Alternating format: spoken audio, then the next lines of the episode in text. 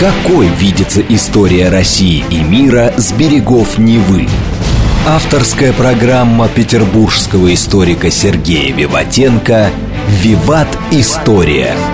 Самые яркие и самые загадочные страницы прошлого, судьбы людей и империй, великие достижения и потрясения от древних времен до современности. «Виват. История». Программа предназначена для лиц старше 16 лет. Добрый день, вы слушаете «Радио говорит Москва». В эфире программа «Виват История». У микрофона Александра Ромашова.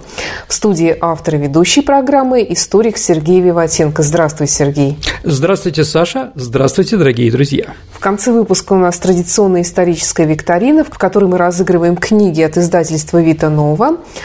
Красивые, тяжелые, с картинками, кстати. Ну, на самом деле, даже глядя на них, получаешь удовольствие. Да, и, как правило, это серьезные книги интересные по содержанию. А тема сегодняшней программы – средневековые университеты. Да.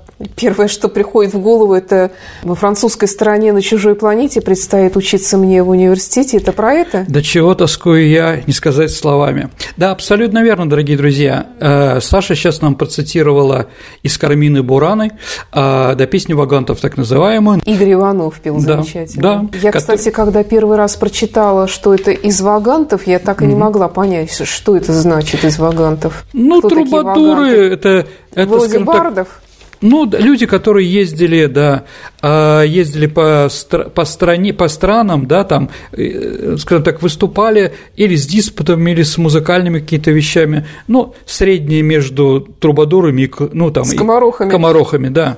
Вот, как там, «Стану я за всех за вас, Господу молиться, чтобы милостливый Бог силой высшей власти вас лелеял и берег от любой напасти». Вот стою, держу весло, через миг отчалю. Угу сердце, сердце бедное свело.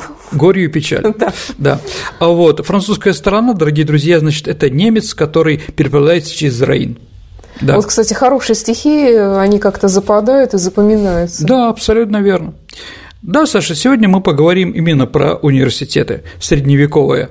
А вот что такое высшее образование, мы знаем прекрасно, но с чего там все это началось и как началось, я думаю, вам будет интересно. Ну, давайте так. Э, по мере роста и урбанизации европейского общества в XII-XIII веках спрос на профессиональное духовенство рос. А до XII века интеллектуальная жизнь в Западной Европе, Саша, в основном сводилась к монастырям, которые в основном занимались литургией и молитвой. Относительно немного монастырей могли похвастаться истинной интеллигенцией. Если вы смотрели, э, я не знаю, там «Имя Розы» или фильм Шоном Коннери в конце 80-х годов или современный итальянский сериал, неплохой сериал, да, то вы можем сказать, что таких францисканцев и таких монахов было минимальное количество. Они все таки были немного другие. Поэтому увеличивается грамотность и прочее, и нужно были уже священники, которые знали больше, чем это было до этого. То есть речь идет именно о духовном образовании. Университет появился как главный центр духовного образования. Ну и папа Григорий провел ряд реформ, который сделал упор на каноническое право и изучение таинств. А вот, поэтому нужно было как-то отвечать на это. Право все-таки каноническое – это серьезные вещи. Поэтому э, по приказу папы римского Григория епископы сформировали соборные школы для обучения духовенства этому самым вопросам. Так, а также и стал вопрос о более светских аспектах религиозного управления.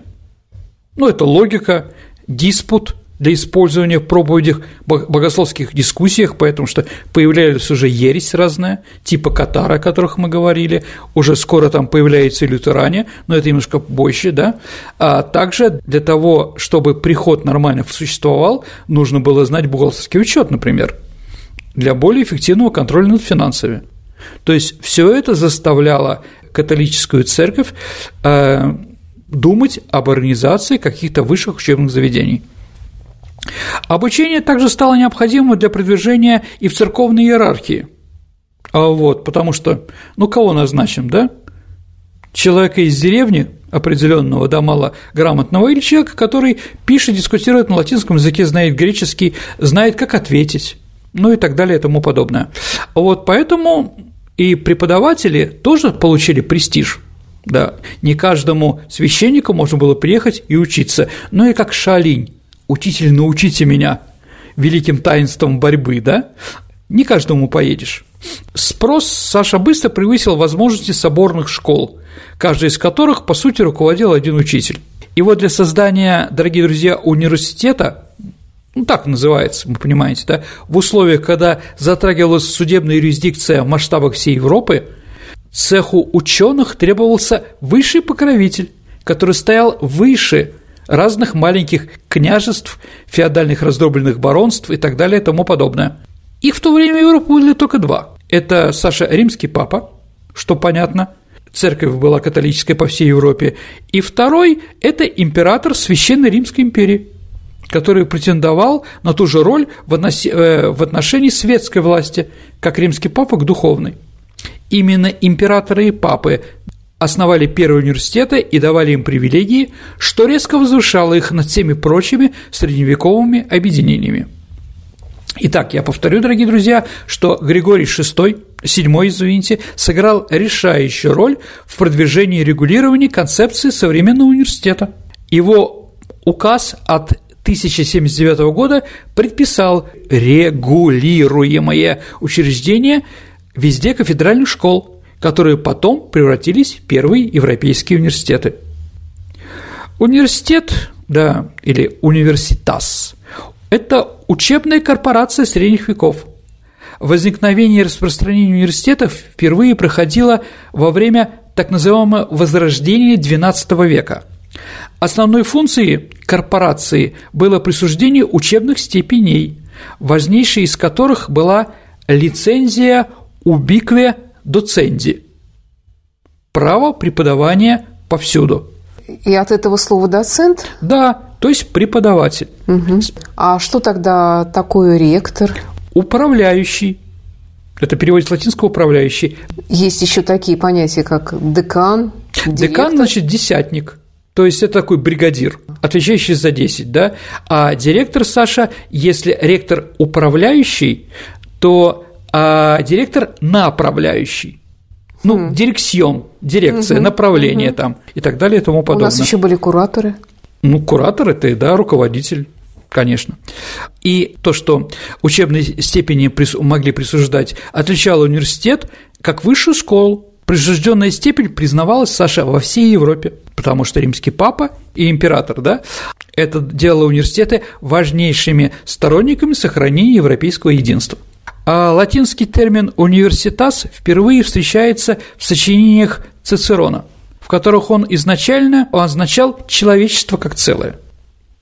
В римском праве э, этим же словом называется любая общность людей, выделяемых законом в определенную группу. Ну, кто в университете определенная группа? Студенты и преподаватели. Также в средние века этот термин использовался для обозначения гильдии или другой корпоративной организации. То, что университет корпоративная организация была, я думаю, все прекрасно понимают.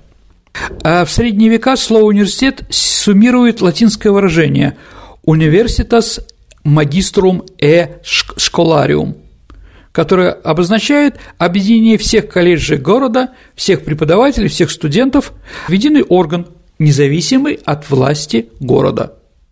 И эта организация наделена привилегиями, и главой у них ректор.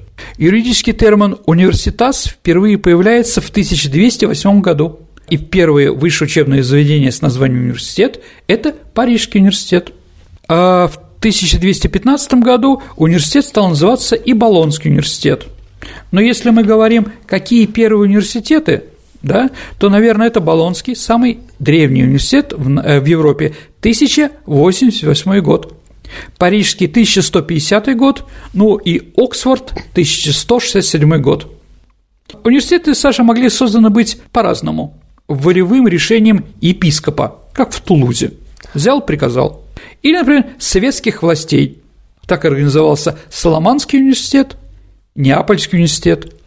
Изредка корпорация возникла спонтанно на базе старого образовательного центра – Париж, ну, Сорбона, Оксфорд, Монпелье. Иногда проходила переезд. Так появился Падуанский и Кембриджский университеты. В Оксфорд пришли и изуиты, началась борьба с преподавателями, а кто остался живым и нерепрессированным, плюнули на это и переехали в другое место в Кембридж, организовали новые организации, потому что в той уже жить было невозможно. Хотя, например, арабский такой историк Алатас отметил, что у первых университетов очень много общего с медресе. Это что такое? Но это религиозная арабская мусульманская школа, где готовят мул да, а, для исламского духовенства. Вот, поэтому он считает, что первые университеты в Европе а, находились под влиянием медресе в исламской Испании и социали... социалистском Эмирате. Ну, арабы, как вы знаете, там, да, а, в X-XI веке, да, захватили определенную часть Европы. Университет, дорогие друзья, наверное, следует считать сугубо, по моему мнению, все равно, сугубо европейским социальным и интеллектуальным явлением – в Средневековье были заложены важнейшие черты университетского сообщества, которые сохранились и сейчас, до начала XXI века. Это какие? Ну, академические свободы, а независимая выработка и стандартизация учебных программ, сочетание обучения и научно-исследовательской деятельности, также право на присуждение ученых степеней, носящие универсальный общеобразовательный характер.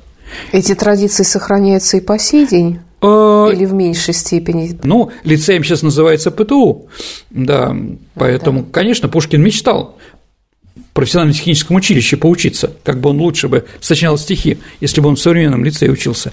Ну, да, дорогие друзья, единственное, что точно сохранилось, то, что диплом, который вы получаете в этом университете или высшем учебном заведении, признается по всей стране, возможно, в мире. Ну, какие там они бывают, это да. Первоначально средневековые университеты не имели никакого там оборудования, там, каких-то там кафедр или еще. Уроки проводились везде, где было свободное место, например, в церквях или в домах. Университет, Саша, это не физическое пространство, это собрание людей, объединенных в университеты. Однако вскоре университеты начали арендовать, покупать или строить здания специально для целей обучения. Университеты обычно делились на три типа, в зависимости от того, кто платит преподавателям. Потому что преподаватели не бесплатно там работают, да, а за деньги. Первый тип – это Болония, где студенты нанимали учителей и платили за них. То есть это платное образование. Второй тип – Париже, где учителям платила церковь. А вот, а Оксфорд и Кембридж – это те университеты, которые платило государство, корона. Да, но это, кстати, этим двум университетам когда в Англии приходил распуск монастырей, эти два университета сохранились. Именно потому, что они не имели к монастырям никакого отношения финансового. А, но эти структурные различия создавали и другие характеристики. Поэтому в Болонском университете студенты управляли всем. Факт, который часто ставил учителей в тяжелое положение и очень невыгодное. В Париже учителя управляли школой, таким образом Париж стал лучшим местом для учителей всей Европы. Кроме того, в Париже основным предметом изучения было богословие, поэтому контроль присуждаемой квалификации находился в руках внешнего округа канцлера епархии. А в Болонии, где студенты предпочитали светское обучение, основным предметом было право. Учителям и ученым также было свойственно передвигаться. Университеты часто конкурировали за лучших и самых популярных преподавателей, что приводило к маркетизации преподавания – ну, что, по-моему, логично, дорогие друзья. А вот хороший преподаватель стоит дорого. Найти его, особенно сейчас, редко. Ну да ладно.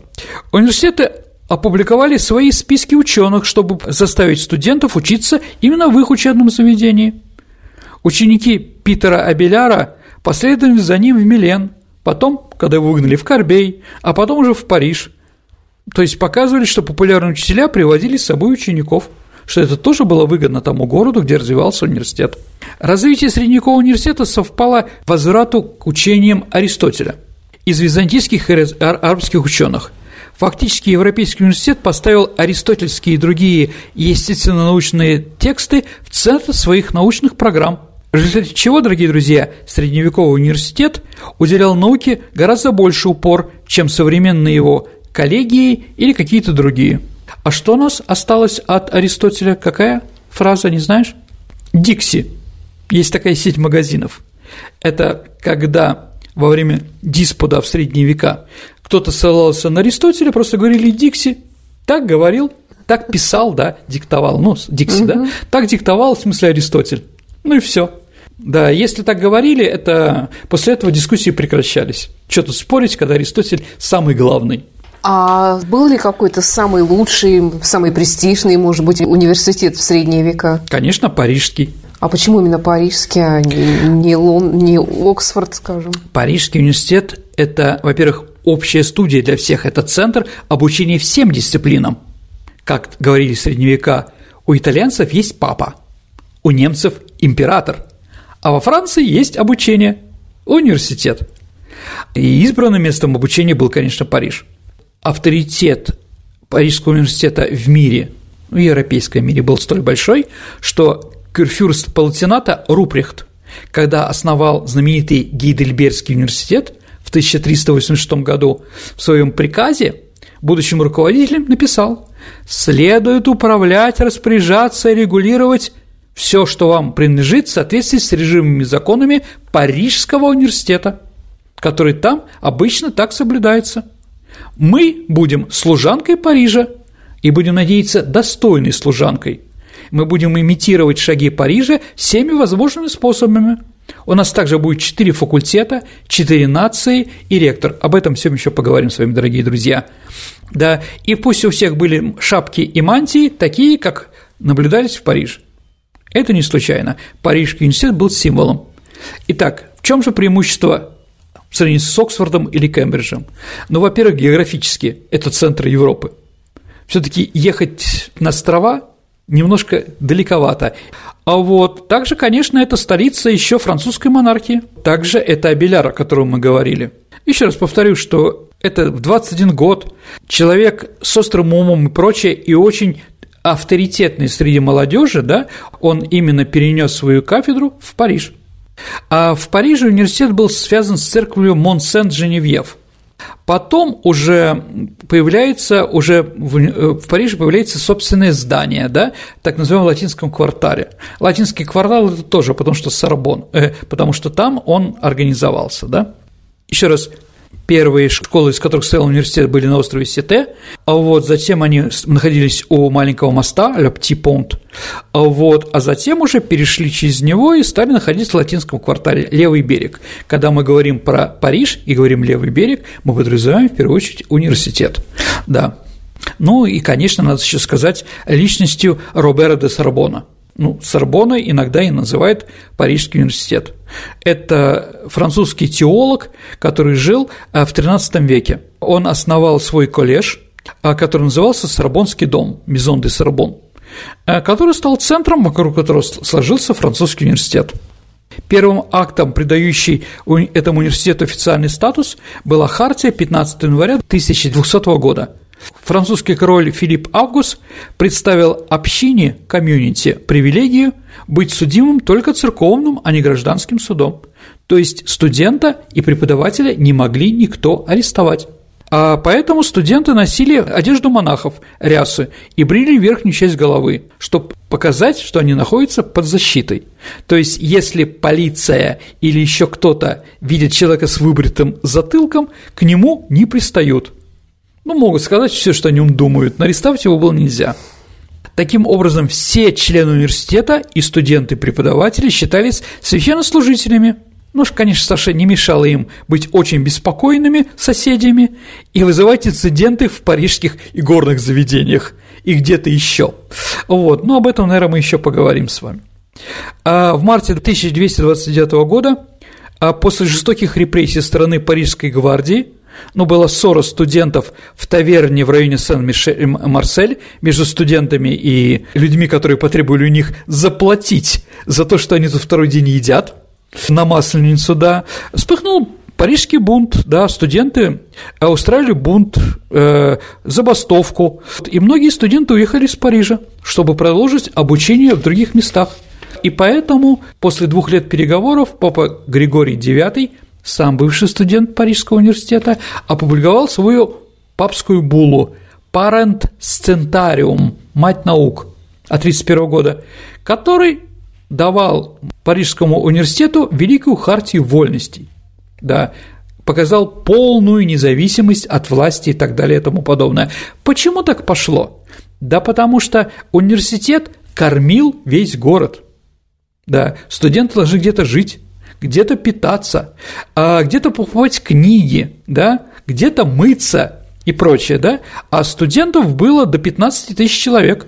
Это было очень много. И для маленьких средневековых городов университеты это были ну, главным городообразующим предприятием. И студентам быть было довольно накладно. А, ну да, сейчас мы об этом тоже поговорим. А вот следующий такой э, документ, да, это из убики доценди, да, то есть э, преподавателя брать без дополнительных экзаменов. Сам вуз считает, если ему нужен преподаватель, это независимо. А это очень политическое, потому что многие преподаватели были в оппозиции к власти, и поэтому их могли не брать на работу, ну, если бы государство за этим следило.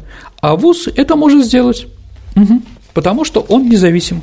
Интересно было бы узнать, конечно, о том, какая программа обучения была в всех университетах. Ну, чему учили, да? Ну, давайте так, а, опять-таки, римский папа издал в 1213 году закон, по которому, да, действовало, действовали университеты.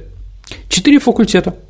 Юридический факультет – это каноническое право, нецерковное право, ну и так далее. Второй – медицина.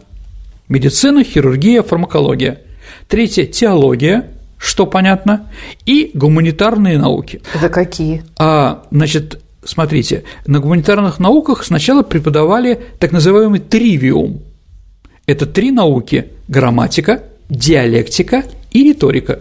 После того, как заканчивал тривиум, появляется квадриум – четыре предмета. Это арифметика, геометрия, астрономия и музыка. Вот семь наук, которые ну, там в начале и в конце обучались студенты. Это вот именно гуманитарный факультет. Гуманитарный такой, факультет, да. да. Угу. Почему семь наук? Но средневековый ученый Ицхак Абарбанель говорил, что это семь лампад миноры, это семь наук, то есть семь свободных искусств, тривиум и квадриум средневекового университета. Ну, так или иначе, какое влияние имела еврейская теология, я не знаю. Но, в принципе, почему нет? В программу также входили три философии Аристотеля – это физика, метафизика и моральная философия. Самым популярным методом обучения Саша была схоластика. Да. Ну вот Эли Донат со своей знаменитой Арс Грамматика. Это был страдант учебной грамматики, который был во всех университетах. Труды Пресциниана, Бетюнского, да, работы Цицерона используют для изучения риторики. И сейчас риторику изучают тоже по Цицерону. А логика – это святой Порфирий введение в аристотельскую логику.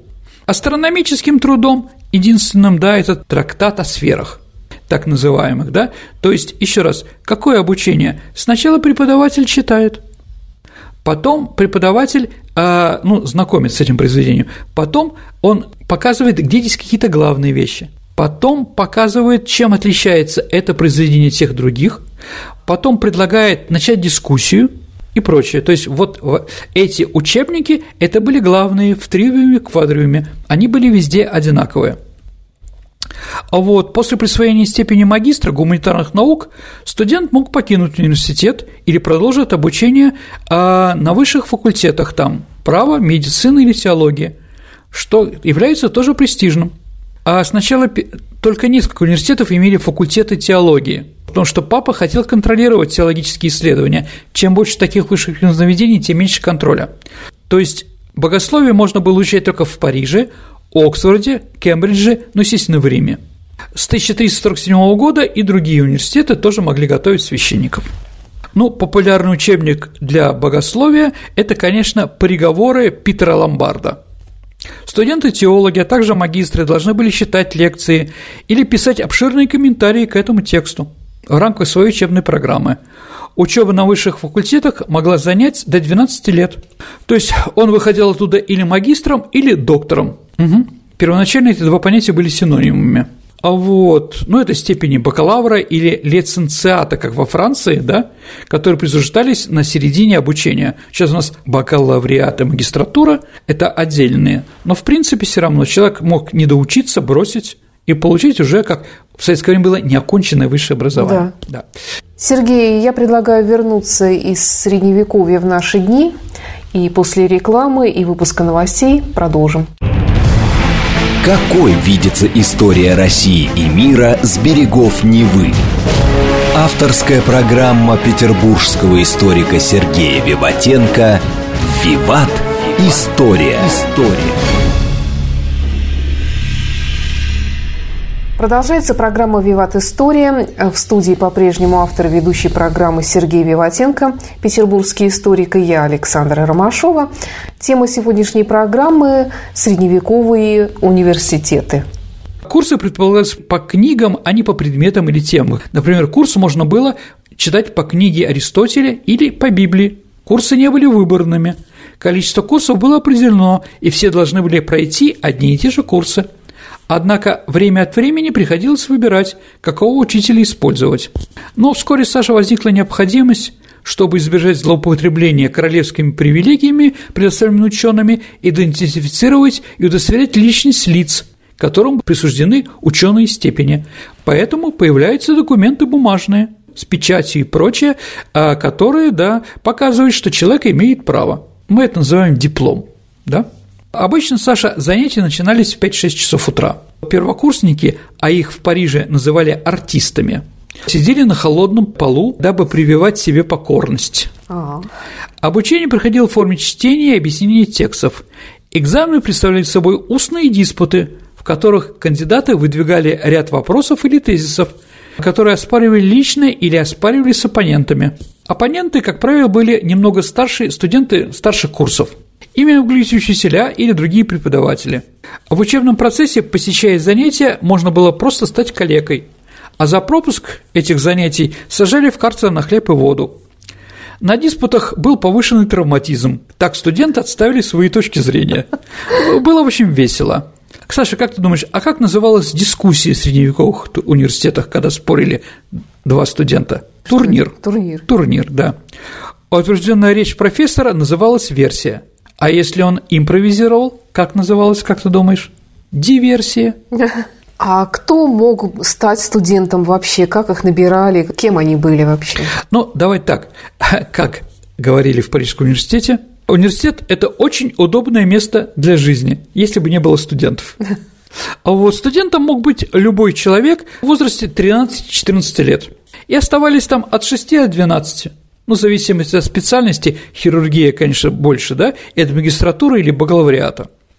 Они приезжали из многих регионов и говорили на разных европейских языках, поэтому обязательно в вузах делились они не на факультеты, а делились на родные языки. Вот, ну, конечно, языком общения был латынь, что было, конечно, понятно. Париж назывался в это время иногда «Civitas Philosophorum», то есть центром, городом философов, да, то есть их было от 15 до 20 тысяч человек, экзаменов никаких вступительных не было.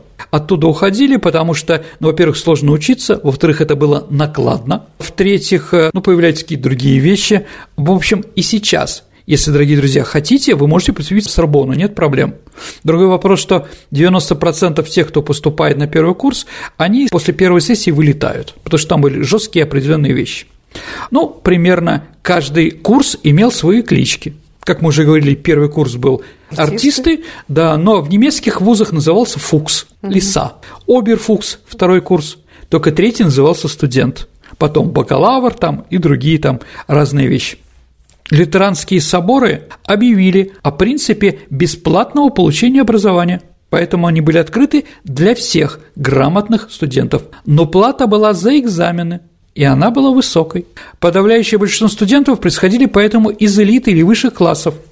Из-за стоимости проезда, из расходов на проживание в университетах, также стоимости самой учебы. Были и специальные платные курсы. Но университеты всегда предлагали механизм социального продвижения, основанный на приобретении знаний. Это продвижение происходит в основном среди мелкого дворянства и городской буржуазии, ремесленников и так далее – Если мы говорим о житии и бытии студентов, да, ну, размещение студентов, студент переводится как ученик, осуществлялось в так называемых благочестивых фондах, где им жить, да, то есть специально для них монастырь организовал какие-то кельи. Этот фонд назывался колледж. Первоначально колледж был просто хосписом, ну или, как ты сказала, общежитием. Достаточно рано стал устоявшейся единицей академической жизни во многих университетах. Целью первых основателей колледжей было просто обеспечение питания и жилья бедных студентов, которые не могли платить за это сами. Но со временем, Саша, абсолютно ты права, колледжи стали обычным центром жизни и обучения, вбирали в себя большую часть деятельности университетов. У колледжей были здания и гостиницы, что университета не было. Например, в Парижском университете 1500 году было 68 колледжей, которые имели свою независимость определенную. В других странах общежитие для бедных студентов содержалось на части на средства университета, а части на подаяния, собираемые студентами, и поэтому они назывались бурсами. Ну вот, религиозное общежитие, бурса, если вы помните, да? В средние века студентов часто критиковали за пренебрежение учебой, из-за выпивки, азартных игр, общения с проституцией и так далее. А в Болонии, где студенты играли главную роль, да, человек, который защитил университет, автоматом становился гражданином города. Они имели право носить шпагу. Это привело к дуэлям, к дракам и так далее, тому подобное. Много известных людей не доучились. А кто? Ну, например, Эрнан Кортес – Два года учился в Соломанском университете, не получилось, захватил Мексику. Бирон зарезал одного коллегу в Кенигсберге, бежал э, в Метаву, где стал любовником Анны Иоанновны, ну и другие, да. В каждой корпорации, в каждом колледже были свои обряды, свои процедуры инициации. Ну, эквивалент дедовщины, Саш, угу. да. Свои бурные празднества. Но в средние века начинающих студентов, которые только поступили в Парижский университет, называли беджонами – они образовывали особое братство, и возглавлял их аббат Бижон. Поэтому такое название произошло от имени, ну как университет Сорбона, да, а первокурсники – бижонцы. В день младенцев этот аббат верхом на осле ездил через весь город и смотрел, как живут его студенты. Вечером он собирал всех первокурсников и поливал их ведрами воды. Это было то, что называется крещение биджоном. Только в 1342 году это было запрещено. Сергей, ну вот ты говоришь дедовщина, угу. а вообще кому это и зачем это нужно ну, было? Давай так, Саш, эти все ритуалы направлены на формирование нового человека. Он сплачивал общество. Дедовщина, наверное, все-таки приносила пользу для администрации, потому что она создает сообщество студентов, с которыми она может вести диалог а также для общества, потому что оно устанавливает промежуточную солидарность между людьми и государством. Тут какие-то вожаки появляются. Конечно, местные. конечно, да. Ну, это традиция уже такая, да. Братское сообщество, вековечивый дух школы, в котором ты был, свой-чужой. Ну, еще раз, да, в любой армии все как бы, да, вспоминают про это, это же тоже сплачивает. Ну, и соревновательный дух определенный. Студенты, Саша, как я уже сказал, делились по национальному признаку и имели клички. Если английские студенты, это были клички у них алкоголики или хвосты. Французы, ну, как бы девочки их называли как за женственность, да. Немцы – алкоголики и люди на пирах, там норманцы – тщеславные и хвастливые, да, ну и тому подобное.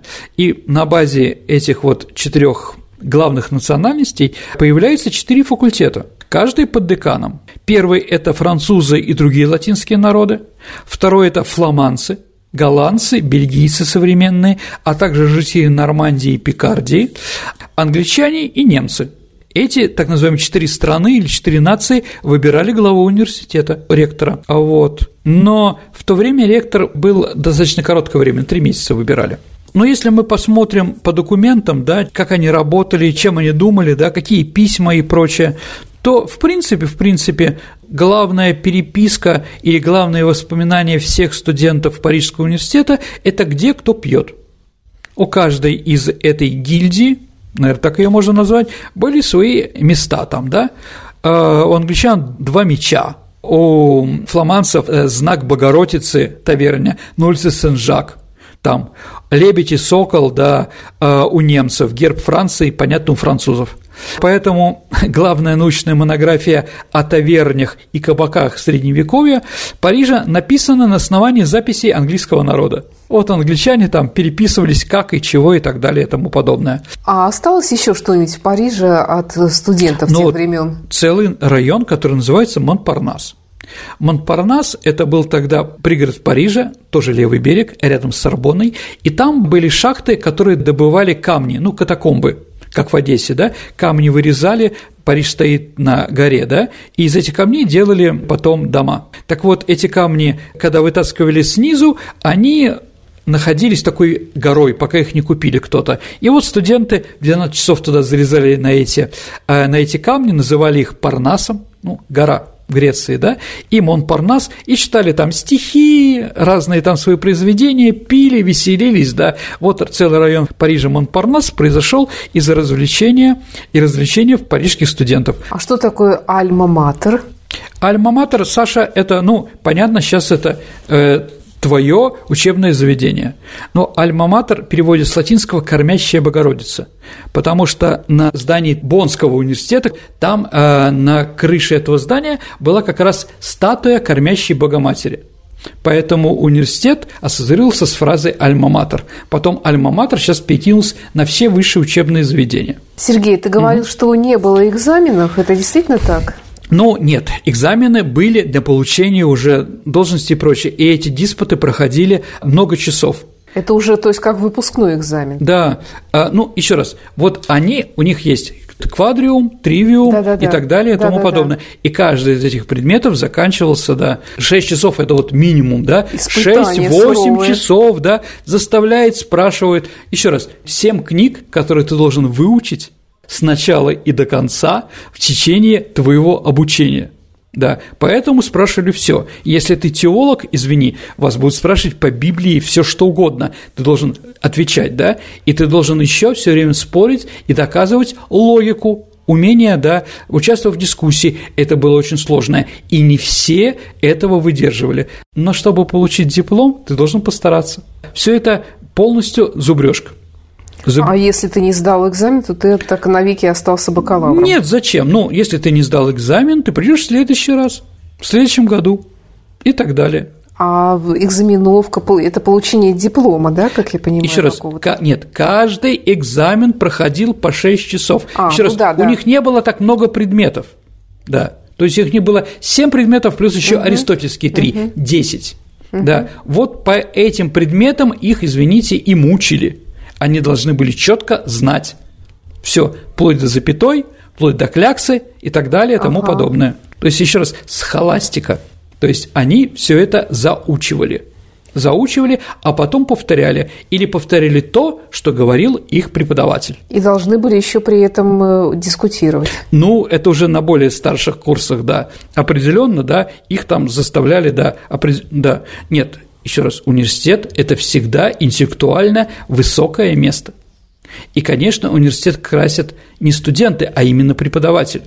И, понятно, там были преподаватели, которые делали не только в рамках Библии, но делали шаг влево, шаг вправо. Опять-таки Аристотель там, понимаете, да, астрономия и так далее и тому подобное. То есть там люди были очень грамотные, самые грамотные, их собирали по всей Европе, это была элита, и поэтому студентам было тяжело.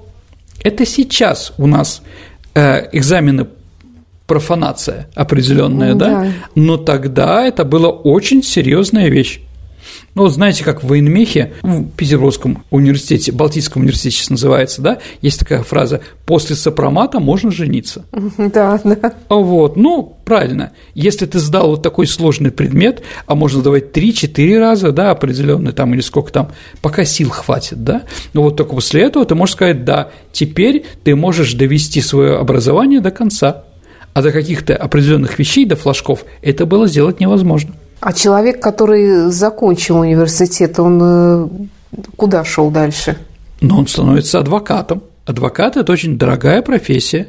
Да, судьей становился, потому что он знает законы, и это очень дорогая профессия. Он может быть другим преподавателем, может организовать свой университет, может стать врачом. Еще раз, вам выдается диплом. Диплом по латыни – это две доски. То есть, Корочки. Ну, такая, да, корочка, да, определенная, да. Вот, ты с ним действительно становился а, элитой общества. Ты получал большую зарплату, а ты можешь становиться дворянином, да, ты можешь занимать какие-то должности. Ну, сейчас придет какой-то человек из деревни, да, и человек, закончивший университет парижский, кого возьмут на одну на работу, того или другого? Ну, это риторический вопрос, но, по-моему, понятно, что ты заслужил, да, ты умеешь, да, на дискуссиях ты понимаешь логику, ты мог пойти в ученые, да, это тоже достаточно сложно а, было делать. Поэтому не так много было людей с высшим образованием. Узок круг этих революционеров. А вот, поэтому, да, это была элита, а в некоторых местах еще университетов не было, особенно на окраинах. Потом они уже появляются везде. А интересно, вот ты говорил, что брали всех, и из этих 15-20 тысяч сколько человек могли дожить до диплома? Ну, человек 100. Да. Ну, давайте так, 15-20 тысяч – это брали не на курс, это столько было студентов. Угу. А в Париже жило тоже 100 тысяч человек. Значит, сейчас вот Томск – это университетский город, где четверть населения студенты, да, а, вот, поэтому такое, такое движение, да, поэтому, ну, не знаю, там, да, из 5 тысяч человек, может быть, да, 100 получали образование, ну, вообще из 20, которые вот находились в университете, да, не больше 100. Ну, я слышала, что такая система обучения, когда берут всех, а дальше уже как пойдет, она и по сей день существует. Ну, вот Сорбона во Франции работает. У нас такого нет. Наши университеты также брали до революции. Поэтому в начале, да, еще раз, в университет брали всех, а кто закончил гимназию. Гимназии тоже было немного, там на какую-то губернию, может быть, одна, да, поэтому не так много. Но после первого, после первого экзамена половина вылетают. Ну, как вот Гарин Михайловский в своем произведении «Студенты», он об этом написал. То есть он вылетел, поэтому вынужден был пойти в другое место, поумнеть. Поэтому э, Раскольников, конечно, был студентом, Саша, но учился ли он? Такой вопрос это сложно. Ну, числился 100%. Ну, сейчас тоже многие студенты, в основном они, многие из них работают. Я, конечно, Я не, не понимаю, понимаю. Это, это противоречит смыслу. Я иду, так как обучение платное, я иду зарабатывать деньги на это самое, на образование. Да, но меня нет в университете, потому что я в это время работаю, зарабатываю деньги. Ты просто покупаешь диплом, потому что ты же не учишься на самом деле. Вот, поэтому, да, все это сложно. Но, в общем-то, было достаточно интересно в то время. А кто из э, известных людей, э, какие-то великие имена, может быть, которые закончили вот э, университет в те времена, в средневековые? Ну, Эразм Роттердамский, Паскаль, Дидро, много разных людей, достаточно известных в то время, да, которые потом стали известны во всем мире. А интересно, а как э, со временем менялась вот эта система образования университетского? А, вы знаете, она практически не менялась. Она стала меняться только в XIX веке, когда уже в некоторых странах государство стало за этим следить. Да, а так, в принципе, э, вот эта вот бесшабашность и такое место таких коллежей, да, она была до XIX века. Сейчас немного изменилось, да, сейчас нет уже автономизации такой университетов. Все студенты, естественно, а, и преподаватели, они попадают под юрисдикцию уголовных и гражданских дел и законов, да, и так далее и тому подобное. Но, наверное, пик университетского образования – это конец XIX – начало XX века. Когда я поступала в Институт культуры, так. в городе был один университет. Угу. Два. Университет марксизма-ленинизма еще был. А, но туда... ну, не, да, но это не совсем об этом угу, речь. Конечно. А, и города, в которых был университет, так и назывались города-университеты. Об этом нам рассказывали обязательно всем студентам. Угу. Сейчас университетов у нас, как известно, пруд пруди. Но ну, Каждый это, ПТУ университет знаете, практически. Пар, парад университетов прошел, как суверенитету в свое время. Это, конечно, неправильно, потому что не каждый вуз может называться университетом. А какие отличия университета от обычного учебного заведения, скажем, института или академии? Давайте так. Институт – это, э, скажем так, определенная направленность. Да. Да. А университет там можно получить различные специальности, да. от юридической, филологической, исторической, там, я не знаю, там, да, математической и так далее и тому подобное. А вот, с другой стороны, я, конечно, сто раз подумаю, зачем в технический университет поступать на гуманитарный факультет. Да, может, все таки пойти в тот, который по профилю. Ну, видимо, там дороже. Угу. Ну, хороший вопрос. Я, Экзамены да, по-разному. сложнее, Но... конкурс больше. Ради бога, как говорится, да. Э, так как сейчас высшее образование – это не элитное, уровень высшего образования, конечно, всеобщее. упал. Да, все получают, ну, все, кому не лень, да, получают высшее образование, поэтому, ну, наверное, надо что-то менять в этом отношении, потому что не нужно столько людей с высшим образованием. Сергей, а вот, кстати, женщины, разумеется, речи о том, чтобы женщина обучалась в университете, не было? Нет, конечно, не было. А Маргарет Тэтчер, например, первая женщина, которая закончила один из университетов Великобритании. Это уже 20 век? Да, это уже 20 век. Вот это а, да. Ну да. Ну нет, там во Франции там можно было, но такие вот ситуации были сложные. В России женское высшее образование было отдельно. Бестужевские курсы, например, да, Поэтому, да, а преподавателем, чтобы профессор была женщина, у нас, конечно, и мечтать было нельзя. Поэтому Софья Ковалевская уехала в Стокгольм, и там была профессором университета. Еще раз, женщины по интеллектуальному уровню ничем не отличаются от мужчин. Да, они Но это мы спокойно... теперь понимаем, да. а тогда, видимо, Ну, в то время, да. Хотя и сейчас не все верят. Ну, зря, как говорится. Вот, да, поэтому, да, какие-то такие, ну, еще раз, э, образование, наверное, менялось с обществом, это тоже надо понимать, с теми ситуациями, с революциями, новыми законами, да, поэтому э, ситуация изменяется. А когда в России появилось университетское образование? Первый университет, ну, давайте так, первый университет пытался основать Борис Годунов, но ему не дало наше духовенство, патриарх, потому что университеты ассоциировались в то время, в конце XVI века с католической церковью. Поэтому какое-то другое название, да. Но первый университет – это Петербургский университет, 1724 год. Да, был основан университета Московский ну, через 30 лет определенно, да. А потом была реформа Александра I, по которой у нас появляется уже семь университетов, потому что наша страна делилась на образовательные круга это Москва, Петербург, а где были на русском языке, также Казань и Харьков. Это русские, э, русские университеты. А в Дерпте читали на немецком языке, это Тарту нынешний, да, Вильно читали на польском языке. Потом появляется уже следующий, это Киевский университет, абсолютно верно, да, а при царе самый восточный университет был Томский, да, а вот самый западный – Варшавский. Петербургский университет является самым старым университетом, да, он основан в 1621 году, но на самом деле на территории нашей страны есть еще Альбертина. Это Национальный Балтийский университет имени Канта в Калининграде. Mm. Да, он был основан намного раньше, чем наш, да. Но является ли э, Калининградский нынешний университет продолжателем традиции этого высшего учебного заведения? Думаю, что нет. Хотя, наверное, в Калининграде будут говорить по-другому. Спасибо, Сергей. Теперь переходим к исторической викторине, угу. в которой мы разыгрываем книги от издательства «Витанова». Прошлый выпуск у нас был посвящен блокаде Ленинграда, прорыву да. блокады. И напомни, пожалуйста, вопрос.